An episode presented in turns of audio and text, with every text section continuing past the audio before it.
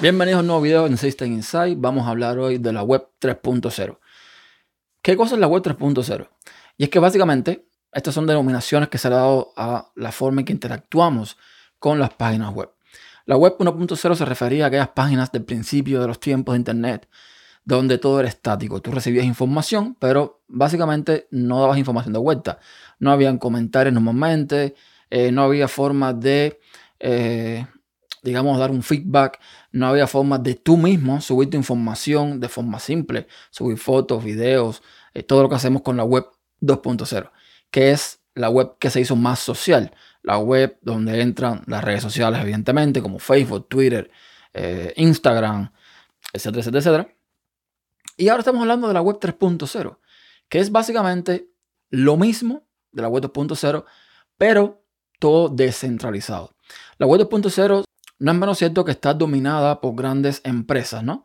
Todo el mundo conoce Twitter, todo el mundo conoce Facebook, todo el mundo conoce eh, Google, todo el mundo conoce esta serie de plataformas que pertenecen a una empresa. Es una información que no es eh, del usuario, es una información que es de una empresa. En muchos casos, nosotros como usuarios estamos ofreciendo y no sabemos qué hacer con ella. Ok, sabemos que Google, por ejemplo, vive de nuestros datos. Sabemos que Facebook vive de nuestros datos. La idea de la web 3.0 es que esto no suceda. Que los datos, que la información sea nuestra. Y simplemente todo el mundo puede acceder a esa información, pero estamos, vamos a decir que protegidos. De cierta forma. El punto es que detrás de la web 3.0 está la palabra descentralizado. Ese es el kit, creo que ese es el, la base de todo, ¿no? Y esto es de Mm, sitios web descentralizados no es nuevo. Esto lo hemos, eh, lo, hemos estado viendo con sitios como Mastodon, que es una red social que siempre ha funcionado de forma descentralizada, incluso más atrás, porque la gente va a pensar que esto de todo descentralizado, del Fediverso y toda la historia viene de ahora. Mm, no. Eh, el correo electrónico es un sistema descentralizado. Porque básicamente tú puedes montarte un servidor de correo, compras un dominio, montas el servicio, eh, de correo, sobre POP3, sobre IMAP, sobre lo que sea, y tú te puedes comunicar con otros servidores de correo de forma descentralizada. No es nuevo, esto, esto no es un invento nuevo. Pero bueno, aquí estamos hablando de una web donde, entre muchas comillas, la información sería tuya, la puedes tener en un VPS, incluso en tu propio ordenador, y no sería de nadie. Todo el mundo tendría acceso, pero no sería de nadie, solamente tuya.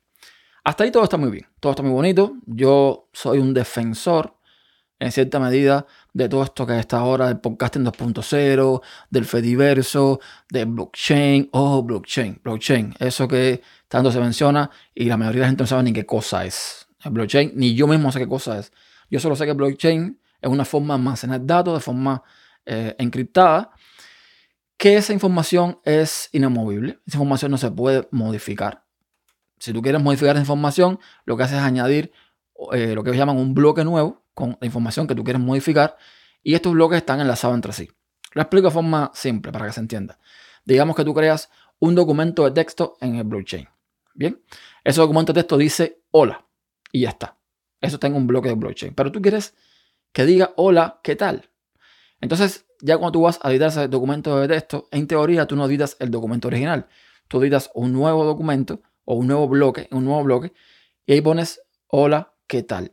Ese bloque va a estar asociado al bloque anterior.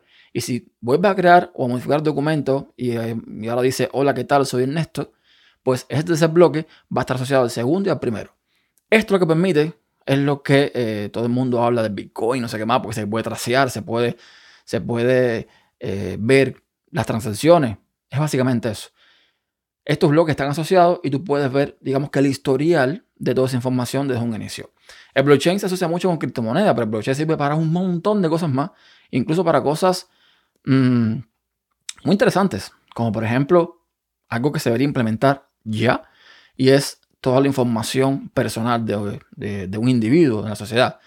El DNI, el nombre, el sexo, toda esta historia que sabemos debería estar almacenada en el blockchain.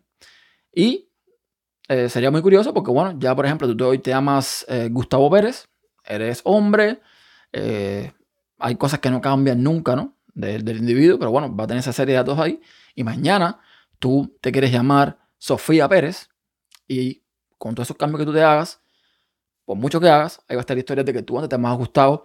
Y lo importante de blockchain es que la información es fidedigna, ¿no? Que como no se puede modificar, no es información que tú digas, bueno, esto se cambió, esto se modificó, esto se hizo aquí un, un hack. En fin, no debería ser así. Y la web 3.0 está muy encima del blockchain. Está, eh, usa tecnologías como blockchain, NFT, toda esta historia para componer lo que es la web 3.0.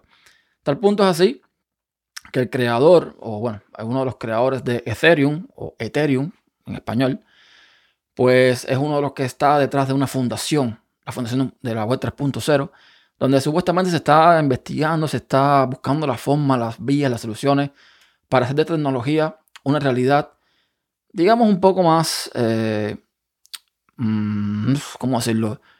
Mejorada de lo que es actualmente. Porque sí, la web 3.0 suena muy linda. Y repito, yo no soy un experto en esto. Yo prácticamente me estoy empapando de mucha información ahora. Pero hay cosas que mucha gente no comenta y que hay que tener muy en cuenta. Para empezar, eh, la web 3.0 tiene un problema. Que al final es su mayor ventaja. Es descentralizada. Pero con la tecnología que tenemos hoy, con la que manejamos hoy, el problema de tener todo descentralizado y no centralizado, como puede ser Twitter, Facebook, etcétera, es que los recursos son dispares. Es decir, tú sabes que Twitter, Facebook y demás tienen una granja de servidores donde tienen unas características, una potencia, una velocidad, bla, bla, bla, bla, bla, que hace que estas plataformas funcionen bien, que funcionen sin ningún problema. Ahora, en una web descentralizada, donde cada cual es hijo de su padre y de su madre, uno a lo mejor tiene un servidor potente, otro tiene un servidor más o menos ahí, el otro a lo mejor tiene un ordenador en su casa, un Pentium 3, haciendo el servidor.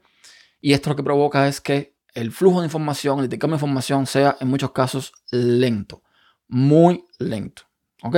Esa es creo que la primera desventaja que tendría la web 3.0, repito, con la tecnología que tenemos al día de hoy. Mañana a lo mejor eso cambia y mira, felices y contentos y ya está. Tenemos otro problema con lo de descentralizado. Y es que, digamos que la web 3.0 está invitando a los usuarios a montar sus propios servicios, montar su propia información, sus blogs, sus sitios web, etcétera, etcétera, etcétera. Pero hay un problemita grande, grande, grande, grande, grande. Los usuarios no quieren hacer esto. A los usuarios no les interesa instalarse nada. Los usuarios no quieren pasar trabajo manteniendo un servidor, instalando un servidor, configurando un servidor estar, estar pendiente de que el servidor funcione, de que si lo montas en tu casa no se vaya la corriente, no se vaya el servidor, en fin. Es todo un trabajo que los usuarios no quieren hacer. El usuario quiere usar el servicio y ya. Es por ello que la web 2.0 con sus plataformas ha tenido éxito, ¿no? Porque la gente, ah, quiero, quiero una cuenta Twitter, me abro la cuenta y me olvido. Ya esos problemas de Jack Dorsey, bueno, ya Dorsey se fue, ya, no, ya, ya es el otro que no sé el nombre que tiene. Ya esos problemas es si funciona o no funciona, ¿ok? que Facebook funcione es problema de Zuckerberg y así sucesivamente. Entonces, eso es un problema bastante grave, aunque no, aunque no lo crean, porque la web 3.0 está haciendo una cosa muy de nicho, de un selecto grupo de personas que le interesa la tecnología, que iba arriba de ella, que quiere esa independencia tecnológica, esa, esa diversidad, esa diversificación. Y bien, pero no es mayoría, es un por ciento, un 2% quizás de todos los usuarios que hay en Internet. Entonces ahí tenemos la segunda flaqueza de la web 3.0. Y para mí la tercera, hay más, hay muchas más. Pero para mí la tercera, y es muy importante, sobre todo en los tiempos que corren, es la moderación. Con la web 2.0, en Twitter, en Facebook, en esta plataforma tenemos reglas. Reglas que si no se cumplen, se toman medidas y te banean, te expulsan, lo que sea. Y uno dirá, ah, imagínate, yo quiero ser libre, mi información, no más censura, Trump 2024, toda esa historia, ¿ok? Bien, eso está muy bien, está muy bien tener libertad de expresión y todo lo que tú quieras. Pero en los tiempos que están corriendo, donde la gente usa internet para cosas que no tiene que usarla, donde la gente se esconde detrás de un nick, donde la gente es anónima, en fin, en fin, en fin, en fin. A veces un poco de moderación trae un poco de cordura en todo este rollo que es el internet actual. Con la web 3.0, con todo descentralizado, se supone que esta moderación no existe, no esta censura no existe. Entonces imagínense que todo aquel que al día de hoy cree que la Tierra es plana y que las vacunas son malas y de esta historia, tenga la libertad de poner toda esa información en Internet sin moderación alguna? ¿Qué pasaría? Bueno, pasaría lo que está pasando actualmente. Eh, los fake news, eh, la gente tumbando antenas porque 5G hace daño y todo el rollo que ya sabemos. Entonces, por mi parte, creo que ese, ese punto hay que cogerlo con pinza. Yo supongo que eso, no sé, que habrán soluciones para esto, las plataformas eh, que te permitan montar tu sitio web en la web 3.0, me imagino que implementen algún tipo de medida de protección, de baneo, no sé, no sé cómo va a ser la historia, pero algo hay que hacer. Tú no puedes darle a esta gente en internet libre albedrío porque ahí sí que esto va a ser un caos total y completo. Entonces, esos tres puntos, la velocidad de la web 3.0, el anonimato eh, y bueno, la no moderación, el descontrol y no la moderación, y el hecho de que los usuarios les cueste montarse su servicio, digamos que son frenos bastante importantes para que esto se desarrolle. Pero bueno, ya les digo, hay un montón de ventajas, un montón de desventajas, es cuestión de ponerse a buscar información, de empaparse más al asunto.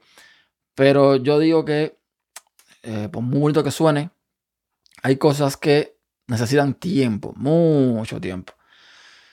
Y vamos a ver qué pasa. Vamos a ver qué pasa. A lo mejor la web 3.0 será una transición a una web 4.0 que tendrá corregido todo esto, que será mucho mejor, que será mucho, no sé, depende mucho de la tecnología que tengamos en ese momento, pero así es como están las cosas, así es como yo lo veo. La web 3.0, bien, pero no es para ahora. No nos va a tocar ahora. Y yo en lo particular, desde mi punto de vista, en según qué cosas tampoco quiero que llegue ahora. Es mi opinión. Así que sabes, si tienes la tuya la puedes dejar en los comentarios, ya sea aquí en el video de YouTube abajo o si estás escuchando el podcast en tu podcast.com barra System Insight. Hasta la próxima. Y eso es todo. Pueden dejar sus comentarios en tupodcast.com barra System Insight y todos los métodos de contacto los tienen en tupodcast.com barra contacto.